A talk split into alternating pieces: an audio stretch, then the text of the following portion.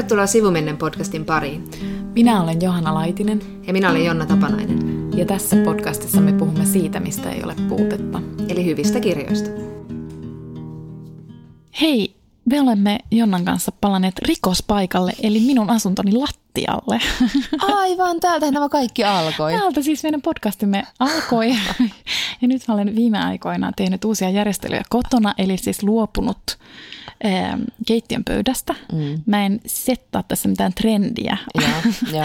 eli mä en usko, että, tämä, että pysymme lattialla siis niin kuin loppuelämäämme, vaan että uskon kyllä, että palaamme vielä istumaan pöydän ääreen, kun nauhoitamme podcastia, mutta, mutta haluan siis vaihtaa keittiön pöytään, mutta itselleni tyypilliseen tapaan minulla ei ole vielä uutta pöytää, kun minä Aivan. olen luopunut jo vanhasta. Eli veikkaan nyt seuraava vuosi ollaan tässä lattialla röhnötetään, mutta on itse asiassa ihan mukava asento, kun mulla on vähän selkäkipuja ollut tuossa, niin tämä sopii mulle hyvin. Mutta sä et ole kuitenkaan sellaista trendiä aloittamassa, jossa luovutaan kirjahyllystä, että se on, siitä mä iloitsen. En koska todellakaan. sekin on ollut trendi, muistelen. Se on ollut, minä olen paheksunut trendiä. En välttämättä äänekkäästi, mutta onneksi voin nyt hieman sitä paheksua. Mutta Mut, vähän silmälasia kohotellen olet kyllä, kyllä. ilmeillyt. Mm. Mm. Mm. Mutta siis mulla on siis nyt uusi, tai siis ei se ole sinänsä uusi, mutta minulle se on uusi kirjahylly, joka on jättimäinen ja se, ja se on, on todella hieno. hieno. Se on hieno. Mutta mun kirjat ei mahdu siihen, mutta sen takia mä huomasin, että sun katse viipyilee näissä muutamissa kirjapinoissa, jotka on vielä lattialla. Mika Valtari tuossa näyttää etsivän paikkaansa yhä, mutta ehkä se sieltä. Mutta mietit, että se on tupla V, eli se on siis niinku aika sieltä loppupuolelta. Niin Onko ne aakkosjärjestyksessä? Kyllä. Herra. Mutta älä tarkista sitä, koska... Mä olen amazed. Eli näin sä vietit sun kesäviikonlopun sitten? Niin, mulla itse asiassa tuli tästä mieleen, että kun minä aloitin harjoittelijana kustantamossa kauan aikaa sitten, niin mun ensimmäinen työtehtävä oli, että mun piti aakkostaa siellä siis kirjahylly. se oli ihan niin kuin relevantti tehtävä, mutta siis mä en onnistunut siinä vaan. se mun pomo tuli paikalle ja sanoi, että osaatko sinä siis aakkoset? Mitä helvettiä? Mä olin tehnyt pienen mokan siinä. Kyllä mä oikeasti osaan aakkoset. Sulla oli ajatus herpaantunut. Mutta älä tarkista tuota hyllyä. Okei, nyt Johanna nyt vakuuttanut, hän osaa aakkoset. Mitäs muuta sulle kuuluu? No mulle siis kuuluu, ei itse asiassa hyvä. Anteeksi, mä nauran. No? Olemme päätyneet siihen, siihen ikään, että vaihdamme kuulumisia sairauksista. No, se on kyllä Eli totta. sulla on vähän selkäkramppaa. joo, joo. Hirveän hankalaa, kuulkaa. Isjas vaiva, isjas. No en mä tiedä, mulla on ollut jotain kevät flunssa ja mä nyt en, okei, okay, mä, mä lupaan, että mä en puhu siitä siis erityisen pitkään, vaikka siis haluaisin, koska mä tajusin, kun makasin sängyn pohjalla, että miksi mä oon aina tuntenut sympatiaa siis käsitettä man flu kohtaan. Niin mulla on siis aina ollut sellainen olo, että mä, että mä oon aina, aina kun mä oon flunssassa, niin mä oon just niin kuin man flussa. Niin. Että mä siis ihan hirvittävästi kerjään sääliä ja mä huomaan, että mä rupean jopa puhumaan vähän semmoisella niin kuin piipittävällä äänellä, jos, jos mä soitan vaikka jollekin. Ja täällä niin, flunssassa. Niin, niin.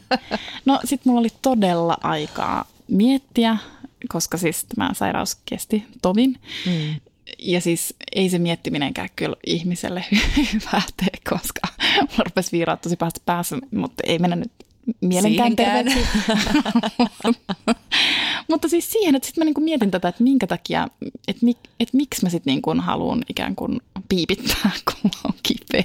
Ja sitten niin. mä ajattelin, että, että se voi siis olla, ja sitten mä ajattelin, että ehkä myös niin kuin flunssassa olevat miehet ajattelevat sillä tavalla, että se on siis niin kuin hetki, jolloin oikeasti saa olla tosi heikko. Ja jos mm. niin kuin muissa tilanteissa ei saa olla erityisen heikko, eikä niin kuin, saa oikein niin kuin kerjätä hellyyttä tai sitä, että sua oikeasti niin kuin hoivataan, että joku tulee ja tuo sulle appelsiineja ja keittää sulle Aivan. lämmintä mehua. Aivan. Sä, sä oot ehkä oikeassa tossa. Niin. Mä tunnen viivehtävää sympatiaa, jälkijättöistä sympatiaa mun miesten silloin, kun se köhisee jossain sängyn pohjalla. Nyt ei ole kyllä ollut hetken näin huono olo. Mutta nyt se taas poistui se, se sympatian tunne, se reipastua siitä. ei. Mm. Niin, niin, Et sun täytyy okay. sitten antaa sitä hellyyttä. Mutta saanko mä kertoa kipuun, kipuun liittyvän, jonka mä sentään kuitenkin liitän kirjallisuuteen. Mm. Mä nauratti, kun mä luin tätä Maggie Nelsonin sinelmiä. Mm. Sitten siinä on kohta, jossa hän sanoi, että, että hän oli lääkärissä ja sitten lääkäri pyytää häntä arvioimaan kivun astetta. Ja sitten lääkäri sanoi, että hän sanoi lääkärille, että mm, no eihän nyt voi oikein niin kuin ajatella, että jos joku on niin kuin menettänyt jalkansa, niin varmaan sillä on kovempi kipu kuin, kipu kuin hänellä, joten hän sanoi kuusi. Mm. Ja sitten hoitaja sanoi, merkkaa siihen ysi. Naiset aina vähättelevät kipuaan, miehet sanoisivat aina miehet sanovat melkein aina 11. ja sitten se mäkin Elsa vähän epäilee sitä, mutta mä kävin siellä lääkärissä, sitten lääkäri kysyi multa tätä, että mm. arvioi sun kivun astetta. Ja multa mm. pitkään kysytty sitä, mä olin silleen, eihän, mä nyt, eihän tämä nyt voi, hei, no tämä nyt on vain tämmöinen. Sitten mä olin silleen, menin sanoa kuusi, mutta sitten muistin tämän Maggie Nelsonin, mä olin silleen, seitsemän. Ja sitten mä olin okei, okay, seitsemän. Ai okei. Okay. Miksi et sanonut siis yhdeksän? On mun kysymykseni. no eihän mä nyt... Tai mä, yksitoista. Mie on, mie on naisihminen. En mä, mä olisin sanonut piipittävällä äänellä. yksitoista. Totta, joo. Ensi kerralla sitten mä korotan sen kasi. Mutta tota, no mitä sä teit sun sairauslomalla? Köhin. Mä yritän nyt johdattaa sua siihen, että me ollaan molemmat katsottu telkkaria vähän. Niin. Ja voitaisiin puhua vähän Tchernobylistä, koska se on, me ollaan molemmat nyt katsottu se ja Joo. ahdistuttu sen äärellä aktiivisesti. Joo, no siis sen katsoin ja, tota, ja mä siis tykkäsin siitä ihan siis tosi tosi paljon. Mm. Mutta alkuun mä en niin kun, siis mä tulin siihen aika jälkijättöisesti mukaan, että siis kyllä se oli ehtinyt varmaan jonkun pari viikkoa jo olla ihmisten huulilla ja sitten ihmiset koko ajan, niin kun, tai mä törmäsin siihen aika usein. Ja sitten mä ajattelin, että miksi mä niin kun, tai siis totta kai se on niin kiinnostava mm. tapahtuma, mm. Äh, mutta, mutta jotenkin mä mietin, että miten siitä saa niin telkkaa kakkaria, tai niin. miten siitä saa niin kuin no mä mietin kanssa. fiktiota, ja, mik, ja miksi mun pitäisi nyt katsoa se mm. tällä hetkellä. Ja sitten mä rupesin miettimään sellaisia asioita, että, mik, että miksi tämä ei niin kuin mene synkäs minkään kanssa, että eihän siitä ole mitään niin kuin tämä liittyy? pyöreitä mulla, vuosia. Mulla, mulla, mulla ihan sama. Miksi, nyt, miksi tämä tapahtuu nyt? Niin, et, ja siihen mulla ei niin kuin edelleenkään oikeastaan mm. ole siis sinänsä vastausta. Sitten mä ajattelin, että no tavallaan ihan makeata, että että mm. sitten jostakin niin kuin tehdään jotain, vaikka, mm. vaikka ei ole mitään ikään kuin, mm. niin kuin selitettävää syytä, plus että me tiedetään, että tuommoisissakin noi prosessit on aika pitkiä. No, mm. mutta anyway, mä menin nyt sivuraiteille. Mutta siis, sitten mä rupesin niinku katsoa sitä todella sille uteliaana vailla mitään odotuksia. Ja tota, ja kyllä mä niinku mietin siinä alussakin niinku silleen, että et, et miten tästä nyt sitten saadaan, kun se mm. alkaa niinku, kun siis siitä, tai no okei, okay, se alkaa siis niinku tavallaan myöhemmästä ajankohdasta, mm. mutta tosi nopeasti se, se niinku siirtyy ikään kuin sen tarinan alkuun, eli siihen räjähdys. Mm. Tai juuri, juuri hetkeen sen räjähdyksen jälkeen. Mm. Ähm, Mutta sitten loppujen lopuksi mä niinku tykkäsin siitä kyllä niinku todella paljon, mutta se oli kyllä niinku, se oli siis tosi synkkä. Tietenkin enkä mä nyt keksi, mitä se muuta voisi olla kuin synkkä. Mm, mm. Et ehkä sitten joku muu tulkinta siitä olisi niinku rienausta. Mm ja sitten mä taas niin kuin totesin, että, että mä aina olen tuntenut vetoa niin kuin synkkiä tarinoita kohtaan ja mä en oikein tiedä, mistä se tulee, että miksi mm. niin kuin joku on, ei pelkästään melankolia, vaan ihan oikeasti myös niin kuin sellaiset järkyttävät asiat, että mik, miksi, se niin kuin, mik, miksi se vetoaa. Että niin tämäkin mm. niin kuin siis niin, ja mä niin kuin, tavallaan mä ymmärrän sen synkkien tarinoiden vedon, mutta mä, mä mietin, että miksi mä, tavallaan pakotin itseni katsomaan sitä, koska mä mietin, että miksi mä haluan katsoa tätä niin ahdistava tämä tarina.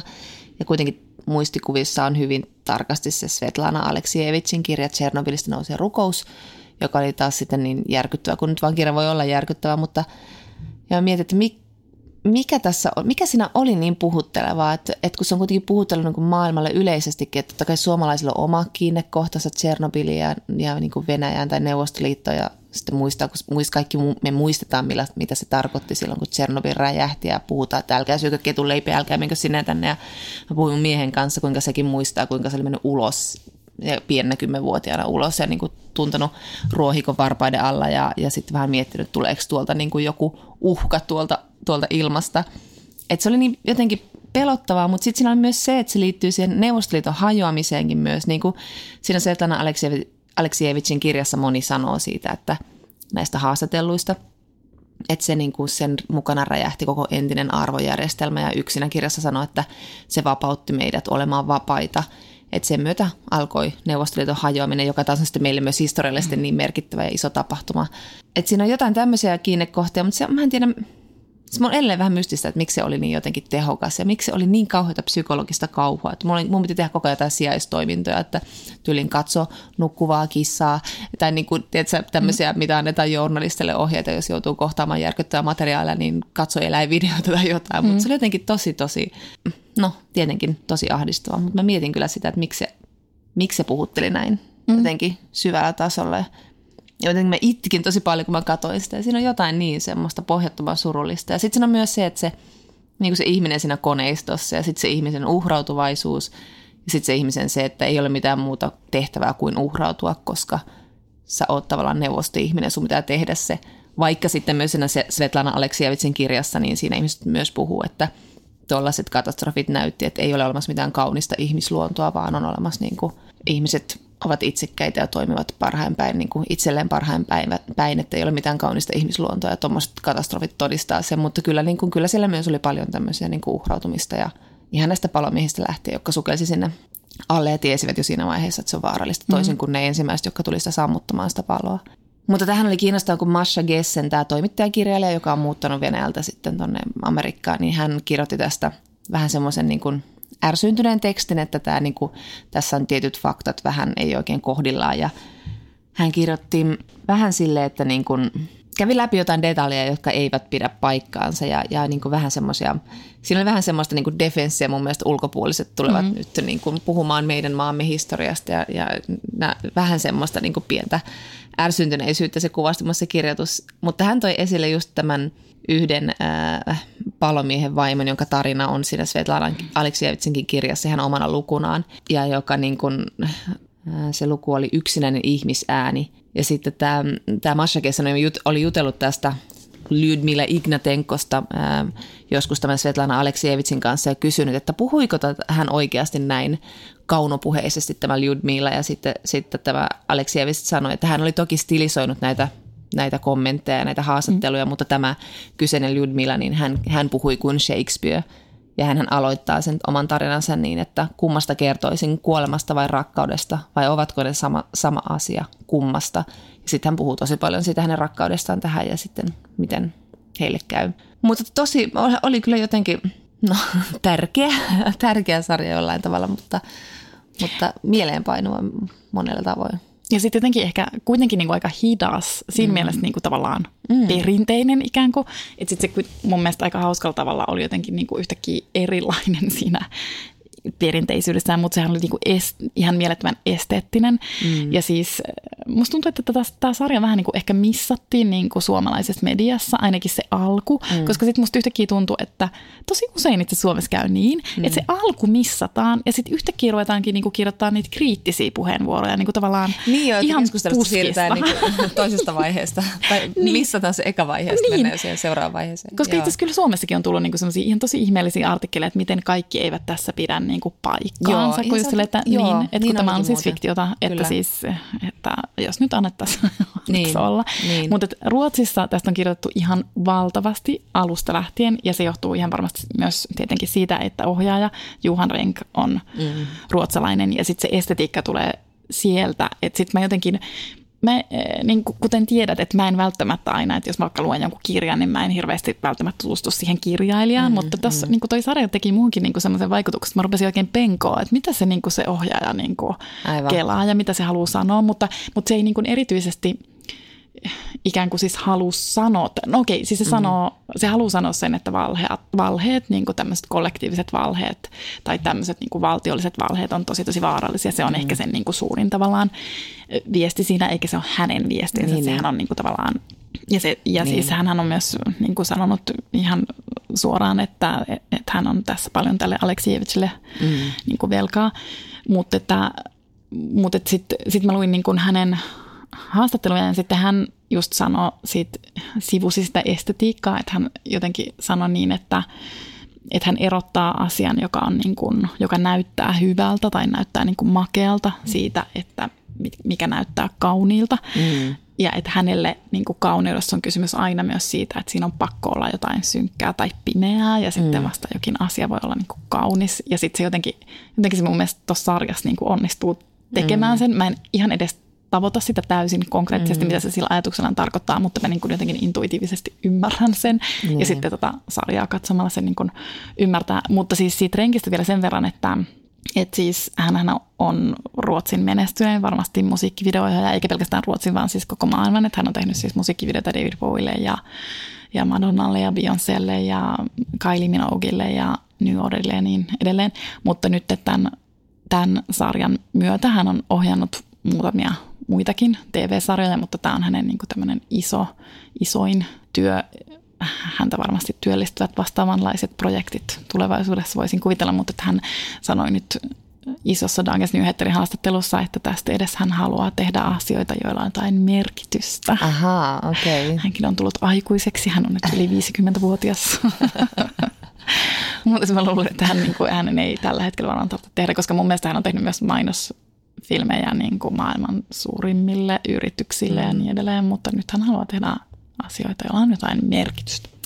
Toisaalta mä, toisaalta mä just luin äh, Kevin Aldredin, joka on, opettaa siis esimerkiksi Beyoncéita yliopistossa Yhdysvalloissa, niin hän on kirjoittanut Beyoncén poliittisesta merkityksestä myös kirjan, ja hän sanoi just siinä kirjassa jotenkin niin, että olen siis lukenut esipuheen verran, että, että popkulttuuri voi toimia aivan erinomaisena tämmöisenä niin kuin entry pointtina tai mm-hmm. semmoisena, joka vie tämmöiseen, jossa voi helposti analysoida tämmöisiä poliittisia konteksteja ja, ja niitä, niitä ulottuvuuksia, on se sitten rotu, luokka tai, tai sukupuoli tai mikäli, mutta että, että popkulttuuri ei pidä väheksyä siinä se merkityksessä, että kyllä Juhan voi myös ohjata mm-hmm. edelleen musiikkivideoita ja Toki. tehdä merkityksellistä työtä, mutta ymmärrän varmaan, mitä hän tarkoittaa. Mutta Johanna, nyt kun tämä on meidän kesä, kevätkauden viimeinen lähetys, niin meillä on tietysti valmistauduttu kesään hirveillä kirjapinoilla. Mutta eikä mä haluan kysyä sulta, koska Jenkeissähän ja maailmalla ylipäätään joku tämmöinen beach read ja, ja kesäkirja on semmoinen niinku, oikein niinku, sillä on niinku semmoinen jo paikka ja asema, asemansakin ja se on niinku tietty käsite oikein, mutta miksi meillä Suomessa ei ole varsinaisesti tämmöistä niinku beach readia? Kyllä meilläkin listataan jotain kesän kirjaa, mutta ne on aina aika semmoisia niinku dekkarilistauksia, mm. eikä meillä välttämättä ole semmoista, niinku, sitä ei jotenkin täällä syntynyt, vaikka me ollaan kuitenkin hirveätä, lukija, hirveätä lukijakansaa. Mikä siinä oikein on? Syytän mediaa. Ah, jo, niin, se on kyllä. Hoitisivat hommansa. niin, mutta siis tavallaan, en mä tiedä, kun ehkä... Lähtikö niin, kaikki kesämökille eikä ne ole missään lähellä kirjakauppaa ostamassa mitään vai mitä ne, mitä ne hommaa? kyllä ne ihmiset lukee tosi tosi paljon niin, kesällä. Niin. Et siis, ja kyllä ehkä niin kuin sosiaalisessa mediassa sen näkyy. Niin, aivan. Niin nyt kun meillä on niin valtavan menestyksikäs, ainakin omalla kohdalla on ollut tämä hyllyn haaste. Ai, ai, mikäs toi olikaan? Ehkä me voidaan haastaa ihmisiä vielä enemmän ää, näyttää sosiaalisessa mediassa kesä, mm, niin, kesäkirjapinojaan. Joo. Mutta se on ihan totta, että siis Suomessa edelleen puhutaan siitä, että miten kesä, kesäkirja, että dekkari on aina kesäkirja. Mm. Ja katson siinä peiliin, että mun mielestä kustantamotkin itse tekee sitä. Mm että musta sitä voisi niinku laajentaa just sitä ajatusta, että kesällähän voi ihan oikeasti lukea niinku niin. ihan mitä tahansa ja niinku niin, miksi tosi... muuttaisi sitä niin. tyyliänsä lukea, jos niin niin. kesällä kuitenkaan, vai onko se sitten, että aivot sulaa, eli pitää olla nopeita ja helppoa. Mutta semmoinen, niin kuin, meillä on semmoista beach read-käsitettä oikein mm. siis sellaista, mutta ei meillä ole beach, ei pitää olla kesämökkikirja, mutta se ehkä kuulostaa heti painavammalta. Niin. No, mutta anyway, mitä sä aiot lukea kesällä? Minulla on, ei, ei mun mielestä liian korkea pino, mutta en minä kaikkea tässä luettele, mutta uskon, että sinulla on tämä sama kirja sinun pinossani, eli pinossasi. Kyllä. Anteeksi. Anteeksi. Oliko Inessi vai ablatiivi nyt? Niitä mä en osaa. eli siis jatkan Sally Roonilla, jota oli siis niin kiva lukea mm. keskusteluja ystävien kesken josta puhuimme viimeksi, eikö niin? Mm. Mutta siis ää, nyt mä ostin, olin siis Norjassa käymässä ja sitten mä ostin sieltä kirjoja, kun mä ajattelin, että sieltä kalliilla saa ostaa. Niin. Halusit tukea norjalaista. Kyllä mä halusin sitten Kuituvaa taloutta, hienoa. Mutta siis äh, Normal People. Joo. Et en minä nyt, ikävä kyllä olen todella pahoillani, mutta mä en nyt jaksa odottaa sitä suomennosta. Mutta Joo, mutta mä ehkä luen sitten saman. myös suomeksi, kun se tulee. Niin, mutta... niin, niin, niin. Mutta mä ajattelin, että toi voisi olla kiva kesäkirja nimenomaan. En mä tiedä, mikä, se, mikä sitä tekee sen, mutta ainakin mä ajattelin, että sen mä saisin luettua. se on hirveän hyvä tavoite. se kuulostit just siltä, että sä luet niin kuin kirjan vuodessa. Näin on. Perustuuko tämä kaikki valheelle? kyllä se aika paljon perustuu tota, ja brändäämiselle. Mä en itse asiassa tiedä tästä oikeastaan mitään. Sitten mä avasin tämän ja sitten ekalta sivulta mulle paljastui, että ahaa, tämä ei ole minä muodossa kerrottu. Oliko se edellinen? Oli. Mä en muista noita enää ikinä. Eiku vai oli vai? En me, minä- me viimeksi käytiin tämä minä keskustelu ja sitten sit mä jotenkin näissä viisaasti korjasin sinua, mutta siis nyt mä en enää muista, että miten päin se oli. Mä en No. muista. Mä en muista. Mut se hassa, Si och så. mä aion lukea tuon saman ja mä, mä vähän aloittelinkin sitä jo, mutta siinä oli tota, ekalla sivulla oli äh, sitaatti George Eliotin Daniel de Ronda-kirjasta, joka kirpaisi minua sen verran, koska se oli viime vuoden kesäkirja, niin mä pääsin siinä ehkä 200 sivun verran eteenpäin ja se on mulla nyt uudestaan pinossa. Mä aion nyt lukea sen tänä kesänä, koska niin se oli ihan ehdottoman viihdyttävä. Niin onkin, mä, mä, mä, mä oon tosi tunnollinen näiden kanssa. Mutta se oli myös hyvä, ei se ollut mikään suorituskirja, mutta se on paksu ja pientä bränttiä. Niin kuin viime vuonnakin jo valitin tähän aikaan. Jutut ei muutu. Mut, mutta tota, ja sitten mä aion lukea, nyt kun Aleksievitsistä puhuttiin, niin nyt mä aion lukea viimeinkin sen uusimman suomennetun eli neuvosto ihmisen loppu. Siinä kun ei ole niitä sivuja. Siinä ei ole sivuja lainkaan, mutta nehän on kuitenkin suht, nehän on raskaita, mutta nopealukuisia. Mm. Noin semmoista kuitenkin hän kirjoittaa semmoista, niin no, dokumenttiromaania, joka on sillä tavalla niin kuin, ei tunnu liian vaikealta aloittaa. Mm. siis niin kuin se sivumäärä ei niin kuin vie heti uskoa. Niin sen mä aion lukea, koska toi Tchernobyl jäi nyt niin mieleen, että mä haluan niin jotenkin pysyä siinä maailmassa. Mm. Mä aion sitten lukea tota, tanskalaista Susan Bröggeriä, Haa. jota mä en ole koskaan aiemmin lukenut, mutta hän on siis todella mahtihahmo tanskalaisessa kirjallisuudessa. Hän on Tanskan Okei. akatemiassa istuu, on syntynyt joskus 40-luvulla ja kirjoittanut siis valtavasti kirjoittanut, kirjoittanut siis rakkaudesta ja erotiikasta, mutta ei siis ole genderkirjailija, vaan siis mm. niin kuin kirjallinen kirjailija. Ja tavallaan hän on nimi, että jos haluaa tuntea pohjoismaista kirjallisuutta, niin häntä pitäisi olla siis niin kuin lukenut. Ja koska minä haluan sanoa, että tunnen pohjoismaista kirjallisuuden kuin oman tasoni, niin ajattelin lukaista. Ajattelit Lukas? Hänen okay. kirjansa Kural, eli koralli kai. Mutta siis mä luen tämän ruo- ruotsiksi. Mutta siis tässä on kiinnostavaa se, että hän on sitten kirjoittanut aiemmin, varmastikin vuosikymmeniä sitten, eli väärin muista, ää, tämmöisen kolmiosaisen oma elämäkerrallisen romaanin, ja hän kirjoittaa sen tässä ikään kuin, niinku uusiksi. Okei. Ahaa. Et- Aika hauskaa. Musta se on ihan Eli se hirveän tulee hauskaa. niinku sen näkemys nyt. Joo, että sitten niinku tavallaan jälkeen. ne 30-40 vuotta niin kuin myöhemmin hän ikään kuin kirjoittaa sen kokeneempana ja niin edelleen uusiksi. Ja tässä takakannessa hän sanoo, idea. että tämä on ihan mahtavaa. Ja sitten hän sanoi, että, että niin kuin, tässä, tämä on siis takakannessa tekstistä, ja mä oletan, että tämä on sitaatti täältä kirjasta, mutta että hän siis sanoo, että usein sanotaan, että tämmöinen niin kuin salaisuus niin kuin kehi, kehittymiselle on se, että tulee siksi omaksi itsekseen, siis tulee omaksi itsekseen Mm. mutta että ihminen ei koskaan niinku huomaa sitä silloin, kun se omaksi itsekseen tuleminen niinku tapahtuu, Mm. että sen tajuaa vasta jälkeenpäin. Ja sen takia hän haluaa ikään kuin niinku kirjoittaa uudelleen ne vanhat kirjat, ikään kuin hylätä, hylätä sen vanhan version, niin kuin sen kirjoittamansa vanhan version, ja sitten niinku tavallaan kirjoittaa sen uusiksi, nyt kun hän pystyy katsoa sitä niinku, Omana itsenään. niin, ikään kuin Onpas kiehtovaa. Mä haluan kuulla sit, mitä sä tykkäät valossa. Joo, tätä mä odotan tosi paljon.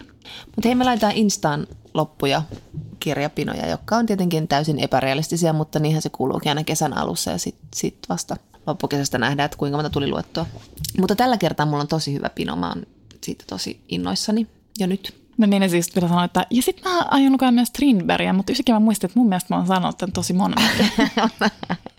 Luotetaan siihen, että meidän kuulijoilla on yhtä lyhyt muisti kuin meillä. Sille. Ai kiva, Johanna lukee Strindbergia. että onhan se hauska.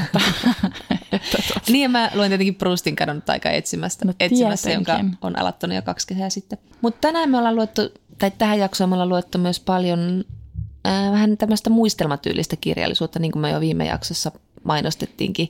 Eli Johanna, mitä me ollaan luettu? No No mä- Sekin sokin, vähän, vähän kumpikin on lukenut jotain ja sitten puhutaan vähän, mitä, mitä on yhdessä ehditty myös lukea. No me ollaan luettu Lisa Brennan Jobsin pikkusintti, eli Lisa Brennan Jobs on Steve Jobsin tytär, mutta Steve Jobs kielsi tyttärensä tämän tyttären elämän alkuvuosina, mutta, mutta et sitten heille tulikin kontakti ja sitten hän rupesi viettämään aikaa isänsä kanssa, joka oli niin kuin erittäin hämärä tyyppi. Kyllä. et, et sitten yksi puoli Steve Jobsista on tietysti kerrottu hänen tässä, ää, mikä sen nimi oli? Mikä Jobs. Se, oliko se vain Jobs? Ehkä. No mutta kuitenkin hänen tässä niin kuin elämäkerrassaan. Ja, ja häntähän on pidetty niin kuin nerona. Tosin ei siinä kirjassa niin kuin mitään kiiltokuvaa hänestä piirretty, mm. vaan että siis että sit myös tajus, että hän on niin kuin siis tavallaan hullu siinä ehdottomuudessaan ja mikä, että semmoinen ehdottomuus on varmasti ollut hänen jotenkin pakkomiel ja pakkomieltä, että semmoisen niin kuin suosion mm. takana, mutta kuitenkin, että se oli niin kuin yksi näkymä häneen ja nyt me sitten tässä kirjassa saimme häneen toisen näkymän, niin kuin tämmöisen intiimimmän tietyllä tavalla. Mm. Ja se oli kyllä niin kuin tosi semmoinen, mä ajattelen jotenkin, että se oli niin kuin semmoinen jenkki, niin kuin hyvin romaanimainen muistelma. Kyllä. Ja sitten... Ähm, Tästä kirjasta sä puhuit joskus jo ehkä vuosi sitten tai jotain. Joo, ellen siis ylikin. Siis ruotsalaisen Karolina Zettervallin Toivotaan parasta ja mä luin sen ruotsiksi – ja nyt sä oot lukenut sen suomeksi, mm. ja mun täytyy sanoa, että mä en niin kuin itse mua muista no. No, se palautuu. Hirvittävästi. Mutta se, se, on siis, se menee surukirjallisuuteen. Mekin ollaan puhuttu aika paljon erilaisista surukirjoista. Kyllä, joo. Sitten me ollaan luettu muusikko Astrid Svanin viimeinen kirjani, jossa hän sitten käy läpi elämäänsä hyvin monilta kantilta – ja sitten tietenkin myös tämä sairastumista, kun hän sairastaa tätä, tätä levinnyttä rintasyöpää, mutta tämä kirja käsittelee tosi monia asioita. Ja sitten me ollaan luettu myös Kalle Päätaloa, tai jotkut ovat lukeneet. Niin, tai siis 50 prosenttia meistä on lukenut Kalle niin, Aivan. Niin, siis tämä on niinku tämmöinen todella niinku siis yllättävä lukukokemus mulle, mä luin sen siis työni puolesta, ää, mutta, ja mulla oli ihan hirvittävät ennakkoasenteet sitä kohtaan, niin mä ajattelin, että mä en voi tykätä siitä. Mutta sitten mä niin kun sain yllättyä, että siis mä luin sen todella, todella mielelläni, ja se tavallaan sopii hyvin näiden kolmen edellä mainitun kirjailijan kanssa yksin, koska, koska vaikka se on niin selkeästi romaani, mutta se on kuitenkin niin kuin voi sanoa, että muistelmallinen tai oma elämäkerrallinen mm. romaani, siis autofiktiota. Ja mm. siinäkin käsitellään kirjoittamista, että osa myös noista edellä mainituista kirjailijoista niin käsittelevät kirjoittamista näissä teoksissa. Kyllä. Mikä sun päällimmäinen ajatus? No mä muistan, mä laitoin sulle viestiä tuosta pikkusintistä, kun mä luin sitä, että hei lue tämä, tämä on, tätä on tosi kiva lukea. Ja sitä oli tosi kiva lukea. Se, niin kuin sä sanoit, niin se oli, se oli hyvin romaanimainen ja se oli hyvin kirjoitettu. Ja se, se oli myös kauhean antoisa, kun se on se Amerikan miele, se Amerikan on niin tuttu meille, niin me heti sijoitetaan tämä tiettyyn aikaan ja me osataan nähdä se paikka. Se on niin tuttua meille myöskin. Ja sitten tässä on niin kuin, tällä aika koruton tyyli tällä Brennan Jobsilla kirjoittaa, että hän, hän tota, kirjoittaa aika toteavasti siitä ja, ja näyttää, mitä tapahtuu, mutta, mutta niin kuin, ja miten, millaisen, millaisten isojen tunteiden kanssa niin kuin hän on nuorena tyttönä joutunut taistelemaan, kun hän on tavallaan joutunut niin kuin kerjäämään sitä isän rakkautta. Ja hän on koko ajan miettinyt, miten hän voi niin kuin näytellä sitä sen isän tytärtä ja niin, että se isä tykkäisi hänestä. Ja sitten sieltä isällä tulee koko ajan aivan niin kuin järjetöntä torjuntaa ja ei, ei hirveää rajoittamista. Ja sitten äidinkin mielenterveys alkaa vähän prakailla siellä loppuvaiheessa. Että, että molemmilta suunnilta tulee niin ristiriitaista viestiä, että hän kirjoittaa, mutta hän kirjoittaa sitä kauhean silleen niin kuin, niin kuin sanon toteavasti, ilman niin kuin... Eikä analysoi kauheasti. Ei hirveästi. Et se ehkä tekee siitä niin kuin romaanimaisen, niin, koska niin, yleensä niin, niin romaanihahmothan eivät, se ei olisi kauhean uskottavaa, että romaanihahmo rupeisi hirvittävästi analysoimaan niin, sitä. Että, niin miettimään, niin. että tässä nyt tunnen näin ja näin, kun niin. isä sanoi minulle näin. Mutta siis joo, joo. Mutta sitten se kuitenkin, kun mä olin lukenut sen, niin mä, nyt mun on vähän vaikea ehkä sanoa sitä mitään sen kummempaa muuta kuin, että se oli kauhean kiehtova. Ja varmasti yksi kiehtova elementti, tai siis tietenkin on se, että se on kertoo Steve Jobsista osittain – ja siinä on tämä ikuinen neromyytti myös, että sehän on meidän niin kuin ikuinen viehtymys, että millaisia, millaisista ihmisistä tulee neroja, koska me niin innokkaasti annamme aina sen leiman varsinkin miehille, jotka käyttäytyy paskamaisesti. Ja, ja, mutta tässä oli kuitenkin aina sitä miettiä, että onko se, se semmoinen niin kuin Malcolm Gladwellimainen, että 10 000 harjoitustuntia, niin susta tulee nero tai taitava missä tahansa, vai onko se joku asia, johon, jollaiseksi sä synnyt. Ja tässä kyllä tulee vähän semmoinen, että, että voisi sillä Jobsilla ehkä olla helpomminkin elämä ollut, jos hän ei olisi ollut niin hemmetin outo tapaus, mutta, mm. mutta sitten toisaalta hän oli niin kuin, hän oli ja meni sitä omaa juttuaan kohti aika silleen välittämättä muista ihmisistä ja sen takia myös menestyi, mutta, mutta tota, että hän oli isänä hyvin, hyvin aika hirveä isä, siis mm. suoraan sanottuna. Niin. Ja tässä oli vaan, tuli vaan semmoinen, että on niinku semmoista, just semmoista, mitä mä laitoin Instaankin, tämmöistä vanhemmuuden mielivallan kuvaus. Että sitten siellä niinku jotenkin se lapsi yrittää rimpuilla ja tehdä kaikkensa ja, ja niinku koko ajan odottaa, että se rakkauden arvoinen ja sitten sitä ei tule sieltä. Niin se oli jotenkin myös sillä tavalla kauhean suru, surullista luettavaa. Niin, ja sitten että välillä mä niin kun mietin siinä, että, että tarkoittiko se edes sitä se Jobs välttämättä, mm. siis niin kun tietyissä tilanteissa, vaan että se oli vaan niin kuin, ihan kuin se olisi ollut joku niin kuin avaruuskypärä päässä. Niin, niin. Myös niin kuin tietyissä tilanteissa, mutta sitten siinä on niin kuin liikuttavaa myös se, että miten, niin kuin, että mit, miten ne vanhemmat ja suhteet vanhempiin, että mit, miten sitä niin kuin, en tiedä kantaako tästä loppuelämässä, mutta ei se niin kuin, tavallaan sä et voi niinku pyyhkiä sitä historiaa sit kuitenkaan niin. niinku ikinä pois. Niin. Ja tämä on aika yhteinen teema myös esimerkiksi ole Astrid Svanin Kyllä. kirjalle. Ja sitten itse asiassa myös Päätalo puhuu Joo. siitä, että hänellä oli niin kuin tosi vaikea isäsuhde, Joo. että hänen pelastuksensa oli hänen äitinsä, että et niillä oli ihan hirvittävän hyvät välit ja sitten se Päätalo ei niin kuin olisi ikinä saanut elämässään juuri mitään asioita ilman ilman hänen äitiään, jolle hän pystyi niin kertomaan ikään kuin unelmistaan ja haaveistaan tai pienistäkin toiveista. Ja sitten se äiti niin kuin näki sen poikansa sellaisena kuin se oli, koska Aivan. se oli vähän niin kuin semmoinen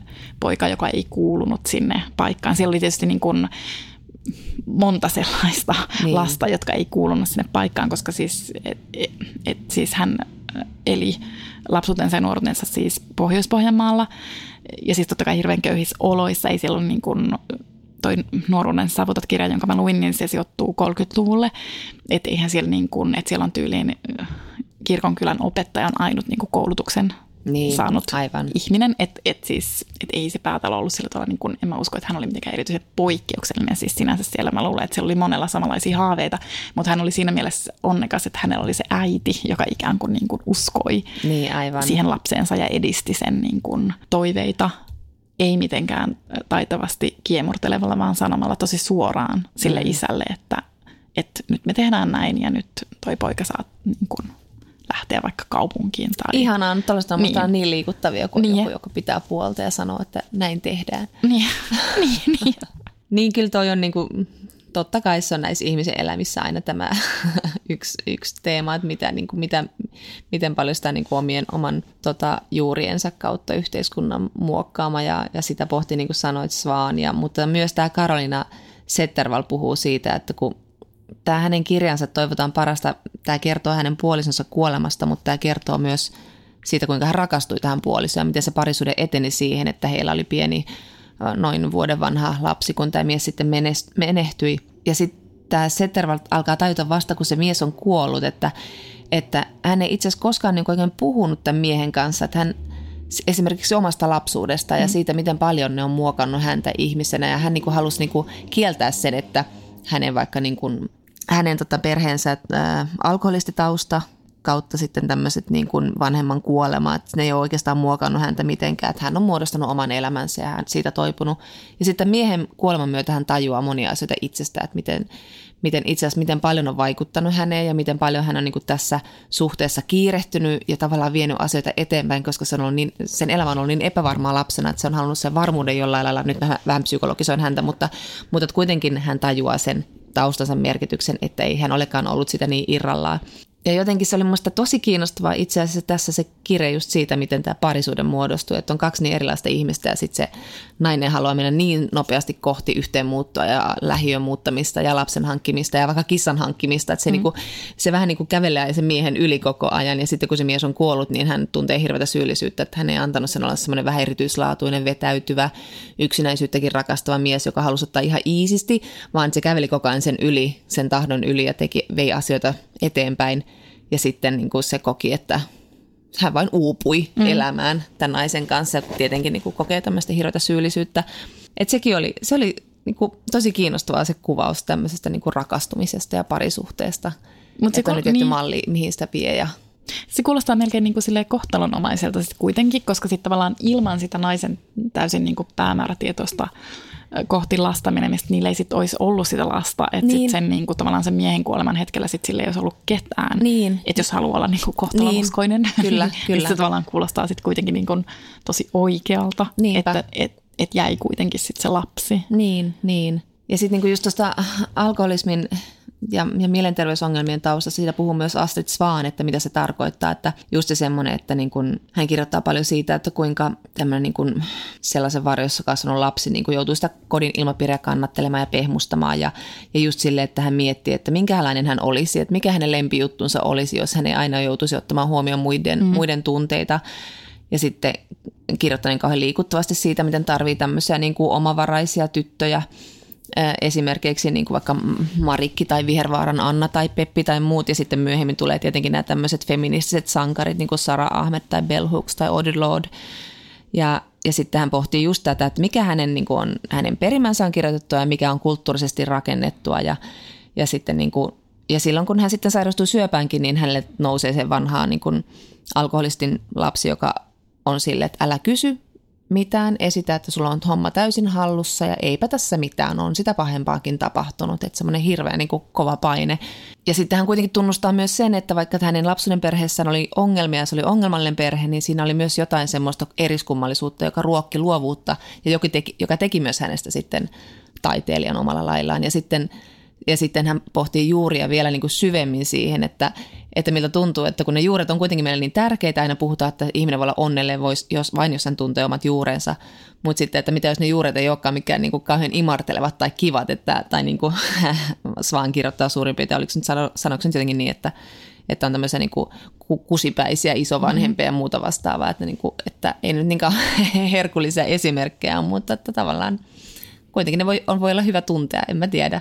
Ja kyllä mä ajattelen silti, että, että silti se on niin hyvä tietää tavallaan, että mistä, mistä tulee. Että mm. joskus me ollaan puhuttu luokasta sun kanssa aiemmin ja yleensä niin kuin tavallaan siitä historiattomuudesta kärsii niin kuin alemmat sosiaaliluokat ja ehkä niin kuin vaikka vähemmistöt, mm. jotka, jotka on halunnut piilotella vaikka jotain kollektiivisia traumoja tai, tai sellaista. Ja se on mun mielestä kyllä niin kuin tosi traagista, että sitten niin. sit kun rupeaa, niin kuin, sit niitä kuitenkin rupeaa kaipaamaan, että sitten voi niin kuin kadehtien katsoa vierestä, kun joku kartanon omistaja, anteeksi tämä on niin kuin täysin liioiteltua, koska joo, en tunne mitään kartanon omistajaa. ja niin Suomessa, Suomessa näitä kartanon omistajia on kuitenkin aika vähän, mutta haluan nyt tämmöisen stereotyyppisen esimerkin tähän kertoa.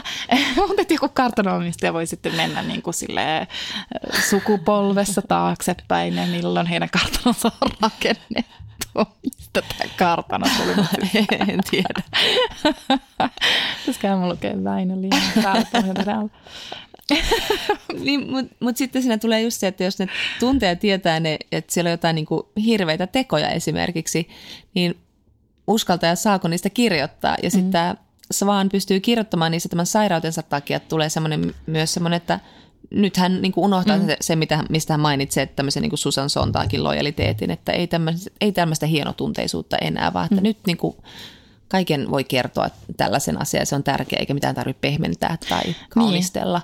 Niin, niin ja siis jotenkin siitä ajatuksesta mä niin tykkään tuossa Svaanilla ihan hirvettävän paljon, just mm. ajatus niin silleen, että nyt, mä en, nyt mulla ei ole niin enää varaa olla niin. hienotunteinen tai varaa niin kuin olla, no eikö just se, niin. Niin kuin, että nyt pitää niin kuin vaan rohkeasti kertoa. Eikä pelkästään niin. rohkeasti, vaan itsekkäästi. Niin, niin Sitten sen se sanoo, että se niin kuin, eh, niin, että pitää olla itsekäs. Nyt ei ole niin kuin varaa olla epäitsekäs, vaan pitää olla niin kuin itsekäs. Ja niin se on se... mun mielestä tosi hyvä ajatus, koska joo.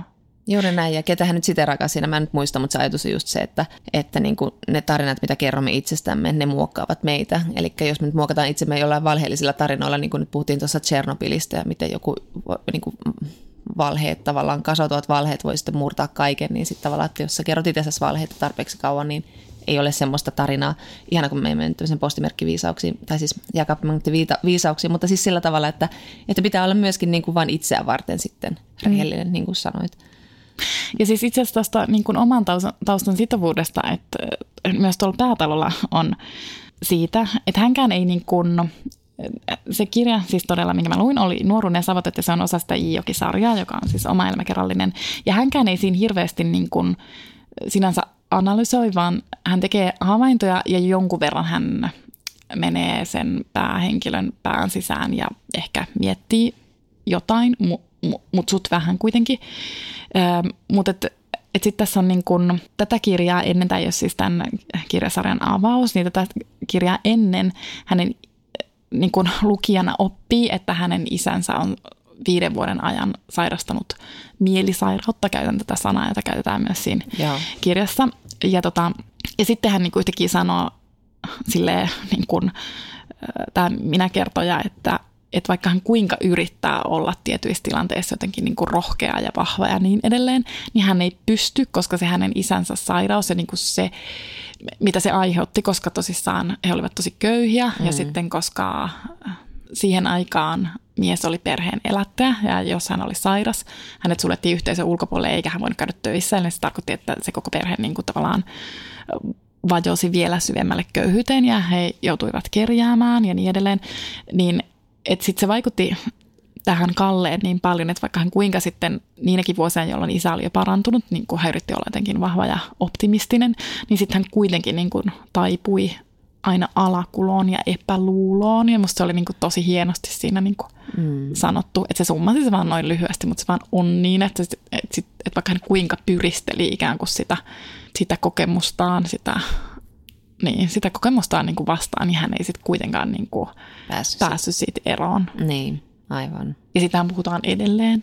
Mm. Niin kuin, että jos sulla on joku tosi ikävä kokemus, niin vaikka se kuinka yrität ja välillä onnistutkin mm. siinä, mm. niin sitten aina yhtäkkiä sä vaan joot semmoiseen niin kuin ihme Just niin.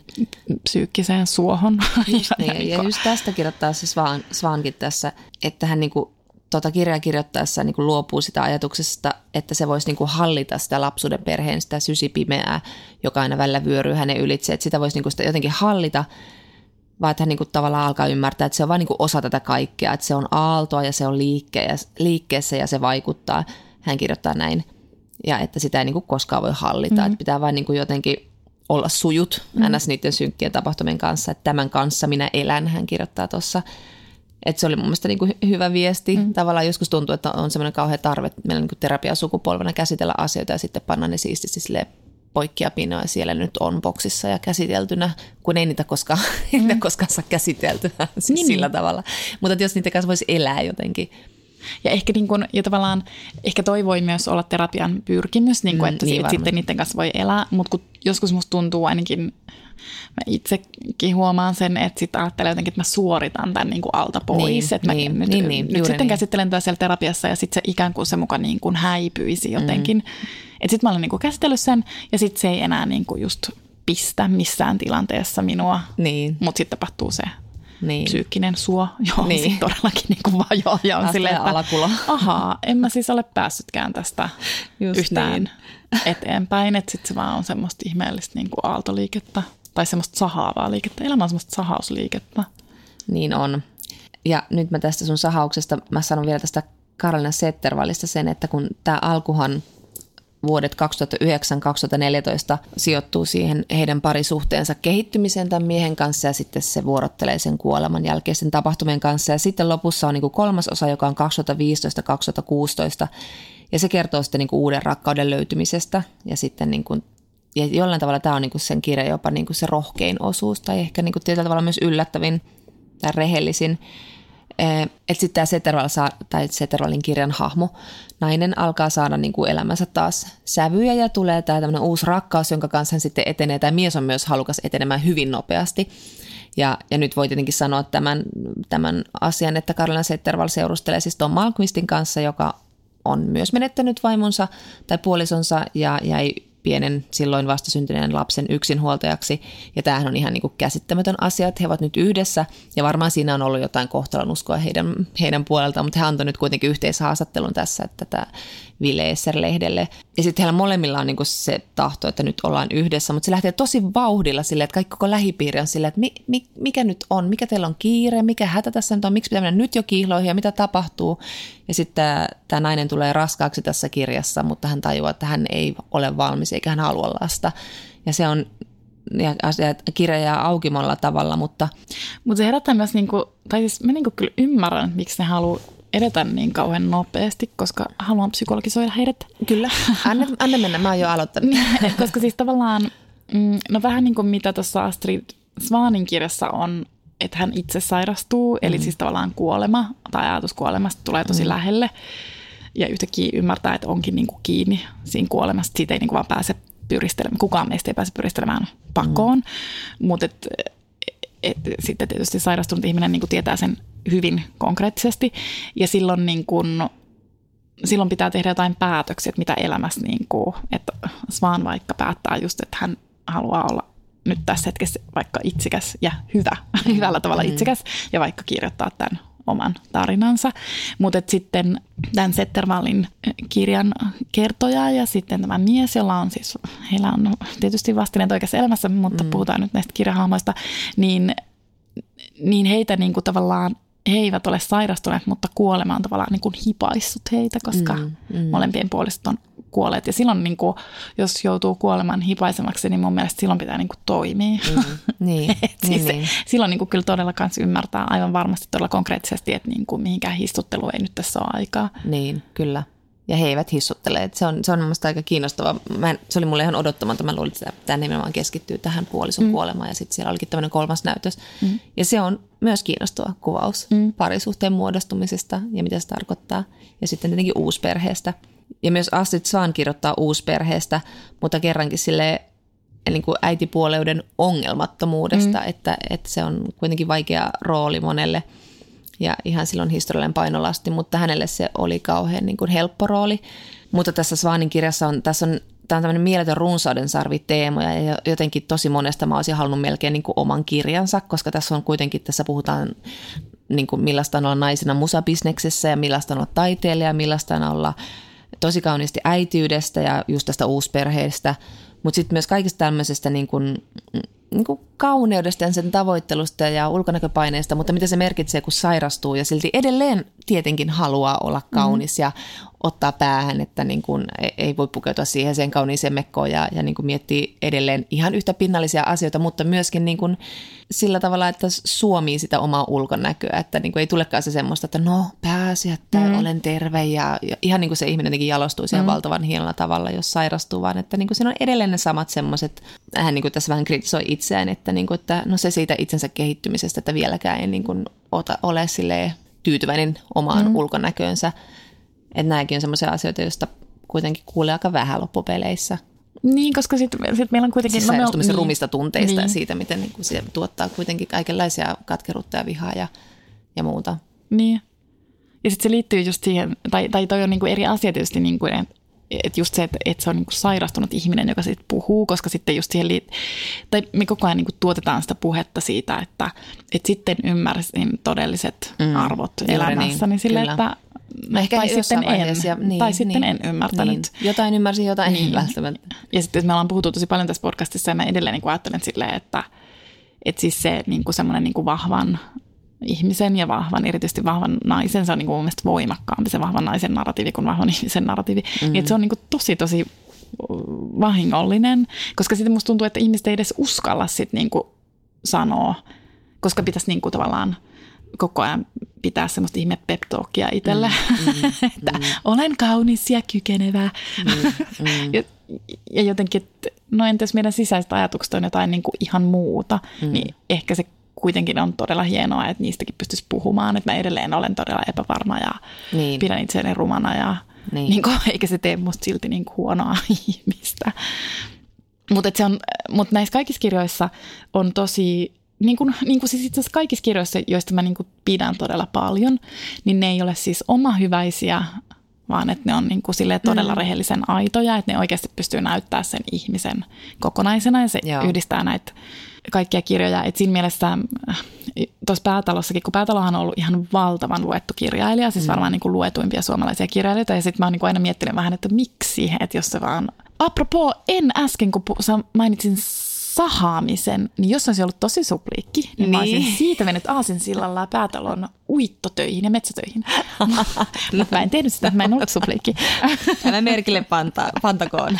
Mutta et, et mun mielikuvat on aina sille, että se päätalo varmaan kuvaa jotain niin kuin savot Mutta kun, niin, niin. mut kun se kuvaa niin kuin tosi paljon itse asiassa ihmissuhteita ja se kuvaa tosi paljon itseään niin kuin poika, tai no tuossa kirjassa niin kuin nuorena miehenä. Mm. Ja se on ihan sairaan kiinnostavaa ja me ollaan nyt tämän vuoden aikana, oliko tämä vuonna, kun mä puhuin esimerkiksi siitä Mikael Persplantin, vai oliko se joo, viime vuonna puolella, mutta kuitenkin.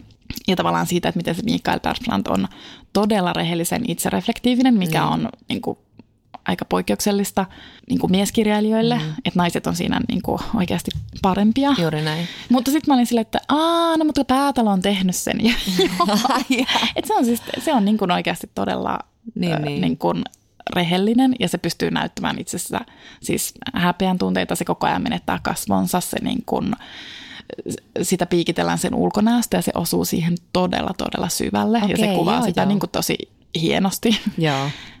Että jotenkin ei oma hyväisyydelle. Ehkä, ehkä tässä vielä 50 prossaakin sivumennestä lukee päätaloa katsotaan. Mutta hän on niinku tavallaan poikavuosissaan siinä kirjassa, eikö totta? Hän on 17 joo. tässä. Joo, niin just. Joo. Mutta sitten jos tässä niin kun on tämä Settervallin kirja keskittyy paljon parisuhteeseen, niin myös tämä Svanin kirja kertoo paljon parisuhteesta ja siitä, että, että miksi me saadaan lukea niin vähän niistä kirjoista, jotka menee keskelle, keskelle sitä parisuhdetta silloin, kun ollaan siellä jossain semmoisilla aavikkovuosilla – että ei ole sitä alkuhuumaa tai jotain muuta semmoista suurta rysäystä, vaan että on sitä sellaista, niin kuin, mitä hän kirjoittaa, että kun on aivan ok, kun parisuhteessa vallitsee onneton harmaa aavikkotila, aavikollakin voi olla yhdessä. Ja sitten hän kirjoittaa tosi hienosti tämmöisestä niin kuin parisuhteen semmoisista käsittämättömistä valtarakenteista ja analysoi tosi hienosti sitä, että miten se menee niihin tiettyihin rooleihin ja, ja sitten hän pohtii niin kuin omia tunteitaan ja, ja sitten hän ymmärtää, että itse asiassa hän luottaa puolisonsa tunteisiin, mutta ei välttämättä omiin tunteisiinsa aina. Ja, ja sitten hän miettii myös sitä, että mikä on niin kuin tämmöisiä sinkkuelävää sarjan tuottamia ää, tulkintoja siitä, miten pitää tuntea tai mihin tyytyä ja, ja mikä on niin kuin omaa sisäistä autenttista lankaa. Mutta että tämä oli, tämä oli jotenkin tosi itse, itse niin kuin tämmöisen pitkän parisuhteen, eh, ehkä en mä tiedä aavikkovuosissa, mutta varmaan jotain sitä muistuttavissa, niin – on kauhean kiinnostavaa kiva lukea tällaisia, koska mm. tulee sellainen olo, että niin tämmöistä hetkikin kuuluu parisuhteeseen ja tai niin kuin Svan kirjoittaa, että miksi on niin vaikea, kirjoittaa, miksi on niin vaikea kertoa vuosista, jolloin lapset ovat suola ja kinuskia yhteistä kultaa muuten maatuneessa ja raunioituneessa parisuhteessa. Eli niin kuin niin kuin tavallaan se on kauhean, mikä se nyt olisi, no tärkeää ja niin kuin ihanaa lukea myös tällaisia, tällaisia näin. Ja niissä tulee se olo, että niin, kyllähän näin, näin voi olla ja sitten se voi muuttua taas. Ja, ja kun niistä lukee kuitenkin aina vähän, se on joko niin kuin kohti tuhoa tai uutta onnea ja, ja, ja, ja niin poispäin. Niin sekin oli tässä kauhean antoisaa, että tässä analysoitiin niin paljon just parisuhdetta ja rakkautta. Mä itse asiassa miettimään, että tuleeko sulle mieleen semmoisia kirjoja, joissa just osattaisiin kuvata noin niin kuin realistisesti, ikään kuin, niin kuin vangita sitä semmoista aika realistista kuvaa siitä No ei ole, on aika usein semmoisia, niin kuin, että ja tekee sitä niin kuin, ar, niin kuin ikään kuin arvottamatta. Ar, niin, aivan. Ei, mulle tulee mieleen semmoisia, niin kuin, että puhutaan just vanhoista pariskunnista, jotka vähän niin kuin elää semmoista rauhallista rinnakkaiselua, mutta siihen on kuulunut monia vaiheita, mutta ei koskaan mennä, niin kuin, en, en, en, mulle tullut mieleen, kun mä yritin miettiä, että mikä olisi tämä, että puhuttaisiin niin kuin tämmöisestä mm. parisuhteesta ja ilman, että siihen tulee sellaista niin kuin häiriötekijää, vaikka niin kuin suhde mm. toiselle ja suhde jonkun kanssa tai jotain tällaista, että että, että kuten sanoin, niin tämä oli niin kuin tässä Svanin kirjassa oli monia monia asioita, joita mä pohdin. Ja sitten yksi asia on myös se, tota, Saanko mä sanoa vielä tuossa parissa? Joo, Kun mulle tuli mieleen, ootko lukenut sitä Alain de Bottonia koskaan? Oletko no me puhuttu Olemme, sun kanssa siitä? No vähän, mutta mä en ole lukenut sitä. Kun hän kirjoitti siis sen romaanin, jossa joo. hän juuri itse asiassa halusi kirjoittaa se, että et koska Aivan hän oli sitä mieltä, että kaikissa niin kuin parisuhde, niin kuin, jotka käsittelee parisuhdetta, ne aina kertoo sen rakkaustarinan. Joo. Ja se aina loppuu siihen, mistä hänen mielestään se tarina vasta niin kuin alkaa, koska Aivan. siitä alkaa niin kuin ne vaikeudet ja niin, kuin niin edelleen. Joo, joo. Mä voin katsoa tuosta minun aakkostetusta valtavan hienosta, de valtavan... Vai se on totta. Mm. Mutta siis mä voin katsoa, että onko se kirja siinä. niin, niin mihin sä olit menossa johonkin? Mä olin menossa vielä siihen, että sen mä haluan vielä Svanin kirjasta kirjoittaa, että oli muista myös tosi kiva lukea siitä, että hän on kuitenkin ollut tosi niin kuin omaehtoinen taiteilija ja sitten hän on tehnyt sitä omaa juttuaan, vaikka häntä on niin kuin jatkuvasti epäilty. Tai kuten hän kirjoittaa, että, että hänen uransa aikana niin kuin hän ei osaisi sanoa kuinka monta, mutta ainakin tuhat musta teepaitaista äänimiestä kertoi minulle, miten plugipiuha keritään ja sata ukkelia sanoi keikan jälkeen, olet lahjakas, mutta suuri määrä tuijotteli tisseihini ja, ja sitten hän kirjoittaa siitä, kuinka menee niin kuin vuosikausia ilman, että hän kohtaa naisia musabisneksessä. Ja, ja, tota, ja sitten hän sisäisti myös tämän naisvihamielisen ajatuksen itse, siis tämän siitä, että ne naiset, jotka siellä ovat, niin he ovat jotenkin äh, miesten äh, marionetteja kautta kaikki naiset kilpailee keskenään, ei ole mitään niin kuin solidaarisuutta naisten kesken. Ja sitten hän kirjoittaa siitä, että, että nyt asiat on muuttunut. Että nyt on niin kuin ihan ennennäkemätöntä, tai tämmöistä solidaarisuutta naisten kesken musabisneksessä ei ole kohdattu, että sitä, se on muuttunut niin valtavasti, kun hän kuitenkin meni 18-vuotiaana mukaan musabisnekseen. niin siinä on niin kuin tapahtunut aika paljon sitten pariskymmenessä vuodessa. Niin se oli mun mielestä myös niin tosi ihana lukea, että ehkä, nämä, ehkä niin kuin joku viimeinkin joku musabisneksen linnakkeet alkaa sortua joskus.